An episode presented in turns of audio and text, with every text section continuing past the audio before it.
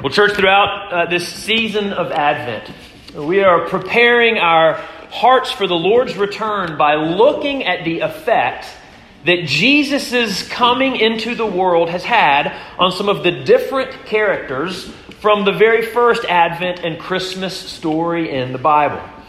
And then, having considered how Jesus affected the original cast of Christmas characters, we're considering how his coming into our lives might have the same type of effect on us. Last week we began by looking at, at uh, the coming of Jesus through the eyes of Zechariah and Elizabeth and the birth of their son John the Baptist. And we were reminded uh, how God often shows up in the most unexpected circumstances of our lives. To Zechariah and Elizabeth, God showed up in their old age and in their childless marriage to provide them with their long desired but hope abandoned dream of having a child. It was God showing up in the hopeless and barren places of their lives in order to bring hope and life. It was a reminder that our God is a God who brings hope to the hopeless and life to the lifeless. And that there is no place in our lives that is so hopeless that it is beyond the hope of God. And there is no place in our lives so dead or so barren that it is beyond His renewal and His restoration. What incredible hope that gives us for the very hardest places of our lives. Isn't Advent great? Today we're looking at the Advent and Christmas story through the experience of Mary the mother of Jesus. And that story is found in Luke chapter 1, beginning in verse 26. So if you have a Bible and want to turn along uh, there with me so you can follow along, that would be great. Through Mary's story, uh, we are going to consider the disruption and the inconvenience that Jesus' coming into the world brought into her life. So today, you're hearing this right. We're talking about how Jesus is a disruption and an inconvenience to our lives. Now, having said that, some of you may be glad that you're sitting far enough away from me that if I am struck by lightning for saying such a thing, you will be spared. That sounds sacrilegious. Sounds like an abomination to God, doesn't it? But consider what Mary endured as a direct result of Jesus' coming. In every way imaginable, he completely disrupted and inconvenienced her life and turned her entire world upside down. I mean, think about it. From the moment that Jesus' birth was foretold by the angel Gabriel, we're told in Luke chapter 1, verse 29, that Mary was understandably confused and that she couldn't discern what was going on. I mean, imagine how disorienting all of this must have been for her. She was a young teenage girl, quietly going about her life, excited to be engaged, anticipating getting married, looking forward to her future, when boom, out of nowhere, this news that makes absolutely no sense and which will radically alter the direction of her life and which will have major implications on her future is dropped on her out of nowhere. It literally came out of thin air. What does a young girl do with news like that? At first, it caused her great fear. We know that because the angel had to tell her not to be afraid. She was terrified of this visitation. And fear would have been a very appropriate response. For if this news was true, if she was really going to have a baby out of marriage, then life as Mary had known it would be over. In that culture, Mary would never have recovered from those circumstances. So the announcement of Jesus' coming into Mary's life understandably brought fear. It also caused confusion. We see that in Mary's questioning of the angel when she asks, How is this even possible since I'm a virgin? Jesus, Jesus' coming into Mary's life was completely disorienting. But what was being told to her was not a physical possibility. That there was literally no earthly way that this could have happened to her. What was going on? In addition to her fear and to her confusion, this news brought misunderstanding and embarrassment and shame into Mary's life and into the lives of those that she loved. We didn't hear it in our gospel reading uh, this morning from Luke, but in Matthew's account of this uh, story uh, of Jesus' you know, coming into her life, we hear that Mary's fiance Joseph resolved to divorce her as a result of this news. Being a godly man, he wanted to do it quietly because he knew the shame that this would bring upon her. An unwed girl, now pregnant with child. That condition only comes about by one way, and Joseph knew that it wasn't his doing, which made matters even worse. It was embarrassing and shameful and would have ruined her reputation.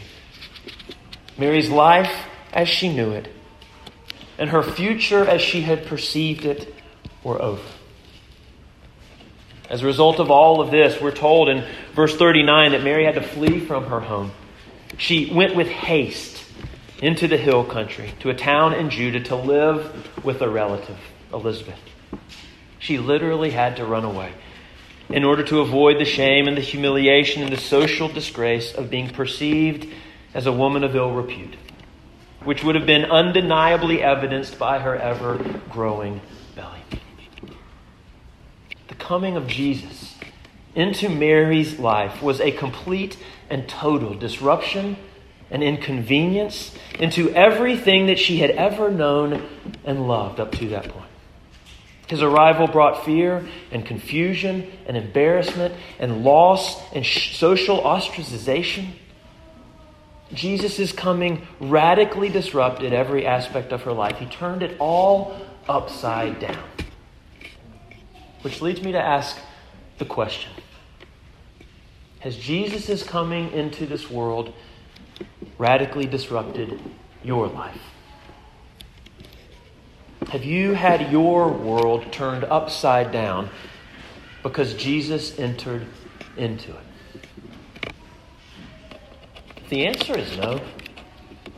If you've never had your life disrupted because of the presence of Jesus daily growing inside of you, if you've ever been inconvenienced by the fact that you are beginning to look different and act different day by day by day as Jesus overtakes your life, if you've never been disrupted and inconvenienced by his presence in your life, then it ought to cause you to stop and ask the question of whether or not he is actually growing inside of you. Because the idea that Jesus is coming into our world as a disruption or an inconvenience is not ultimately an irreverent or a profane idea. And it is not just a consequence of Mary's unique circumstances as his biological mother. This is actually Jesus' own promise to us of what all of his disciples can expect when he comes into any of our lives. He says it over and over again. In Matthew chapter 10, when Jesus was sending his disciples out into the world to do ministry and to live life, he warned them that persecutions would come upon them as a result of him. Jesus warned the disciples that they would be misunderstood and hated because of his name. Later in that same speech, he told them that he did not come to bring peace to the earth, but a sword, meaning that he will bring division and disruption. And that all of our old allegiances and alliances will need to be cut, our old ties to the world severed, if we want to follow after him. In another instance, on the night uh, of the Last Supper with his disciples from John chapter 15, Jesus reminded them that a servant is not greater than his master. And so, if the world persecuted him, which it did, it would persecute us also, which it will. Later in the scriptures, the Apostle Peter told the church not to be surprised when fiery trials come upon us because of our association with Jesus. He says this is ultimately us sharing in Christ's suffering. And all of this reminds us that the idea that we will experience disruption and inconvenience because of Jesus is an inevitable reality of His presence in our lives. Dietrich Bonhoeffer, the great German theologian, summed up this reality perfectly in his book, The Cost of Discipleship, where while musing on Jesus' insistence that if we want to follow him, we must take up our crosses daily, Bonhoeffer said that when Christ calls a man, he bids him come and die. To our old lives, to our old priorities, to our old passions and desires. These are all to be put to death when Jesus enters into our lives and as he grows inside of us. There's no greater inconvenience or disruption to our lives than this, than dying to them. Jesus' coming turns everything upside down. Are you experiencing it? Has your life been disrupted by Jesus coming into it? If, if you hear that question and your answer is, I'm not sure, I think a good question to ask throughout the season of Advent is, why not? Because in the scriptures, no one who encounters Jesus remains unchanged. Everyone who encounters him is affected one way or another. There are some in the scriptures who receive the disruption that Jesus' arrival presents very poorly. Right? In the Advent story, when King Herod heard uh, news that a new king was being born, that threatened uh, to disrupt and inconvenience the status quo of his life because he was the current king of Judea. And so rather than welcome the new king, Herod sought to eliminate him. Some people can't stand the disruption that Jesus brings into their lives. They like things just the way they are. And anyone or anything who threatens to disrupt the status quo or upset the apple cart of their lives, they seek to avoid or to ignore or to eliminate at all costs. So some disregard or fight against the disruptions that Jesus' presence brings. But Mary shows us a very different response. In the face of the complete disruption of her life and the misunderstandings and the inconveniences and the radical redirecting that Jesus' arrival brought to her, Mary responds by saying, I am a servant of the Lord. May it be to me according to your word. Whatever the consequences of Jesus' enter in, entering into her life might have been, Mary welcomed them. She didn't understand them all. She couldn't make sense of them all. She surely didn't like some of the effects of them all. They had a huge impact on her life in almost every way imaginable.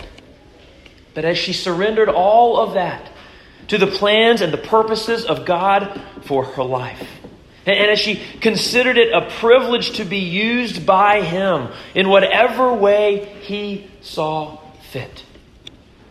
For Mary, the privilege of the presence of God coming into her life was worth far more than any loss she may have experienced as a result of His coming. She knew that life with God, no matter what that looked like, was far greater than life without God in it. In fact, Mary may have been the model for the Apostle Paul, who years later, when recounting his own disruptions because of Jesus' presence in his life, having gone from being the most prominent of Pharisees to one who was beaten and bludgeoned and considered a fool for Christ, stated that I count everything as a loss because of the surpassing worth of knowing Christ Jesus my Lord. For his sake I suffered the loss of all things and count them as rubbish, in order that I might gain Christ and be found in him. Paul had lost his status, lost his standing, lost his reputation, lost his friends, but none of that mattered. What Mary knew and what Paul knew is that it doesn't matter what you lose. It doesn't matter what has to change. It doesn't matter how great the disruption or inconvenience to your life is compared to knowing Jesus and his love for you. All the rest of what this world has to offer is like rubbish. It is less than nothing. It's just like Jesus said if you try to keep your life the way it is without Him in it, you'll end up losing it all anyway. But if you are willing to lose your life for Jesus' sake, if you're willing to let your life get turned upside down and be radically inconvenienced for His sake, you find life that is truly life. This is what happened to Mary. And it led her to express one of the greatest hymns of praise that has ever been sung. It's known as the Magnificat. And it concluded our gospel reading this morning. It begins with these words My soul magnifies the Lord, and my spirit rejoices in God my Savior. And the hymn goes on to declare the great works of God in Mary's life and in the lives of her people. But do you see what is happening in this? As Jesus grows in Mary, like literally and physically growing inside of her, as Jesus takes up more space in her life and gets bigger inside of her, her life begins to magnify more of Him. The more he consumes of her, the more she is consumed with him. To magnify him, to enlarge and enhance and increase and expand and to amplify and to intensify the place which he holds in her life, in her soul. How about for you, church? Now, this is the second week of the season of Advent. A time when we remember that Jesus has come into the world and where we prepare ourselves for him to come again. As you are waiting and as you are watching for Christ to come, is he growing inside of you? Is his life becoming larger in your life? Is he consuming more of you, more of your thought, more of your attention, more of your emotion, more of your energy, more of your resources, more of you? If he does, it will cause disruption and inconvenience to your life as you knew it. But they are disruptions and they are inconveniences that we can embrace and celebrate. Because by them and through them, Jesus will be magnified in our lives. Our spirits will rejoice in God our Savior. For we will increasingly know, as Mary has said, that He has done great things for us. As you wait for Christ to come, embrace the disruptions that He brings and make your life your heart, your soul, your mind, your home. Make your life a hospitable environment for Christ to grow in you. This will be for our good and for God's glory. Amen.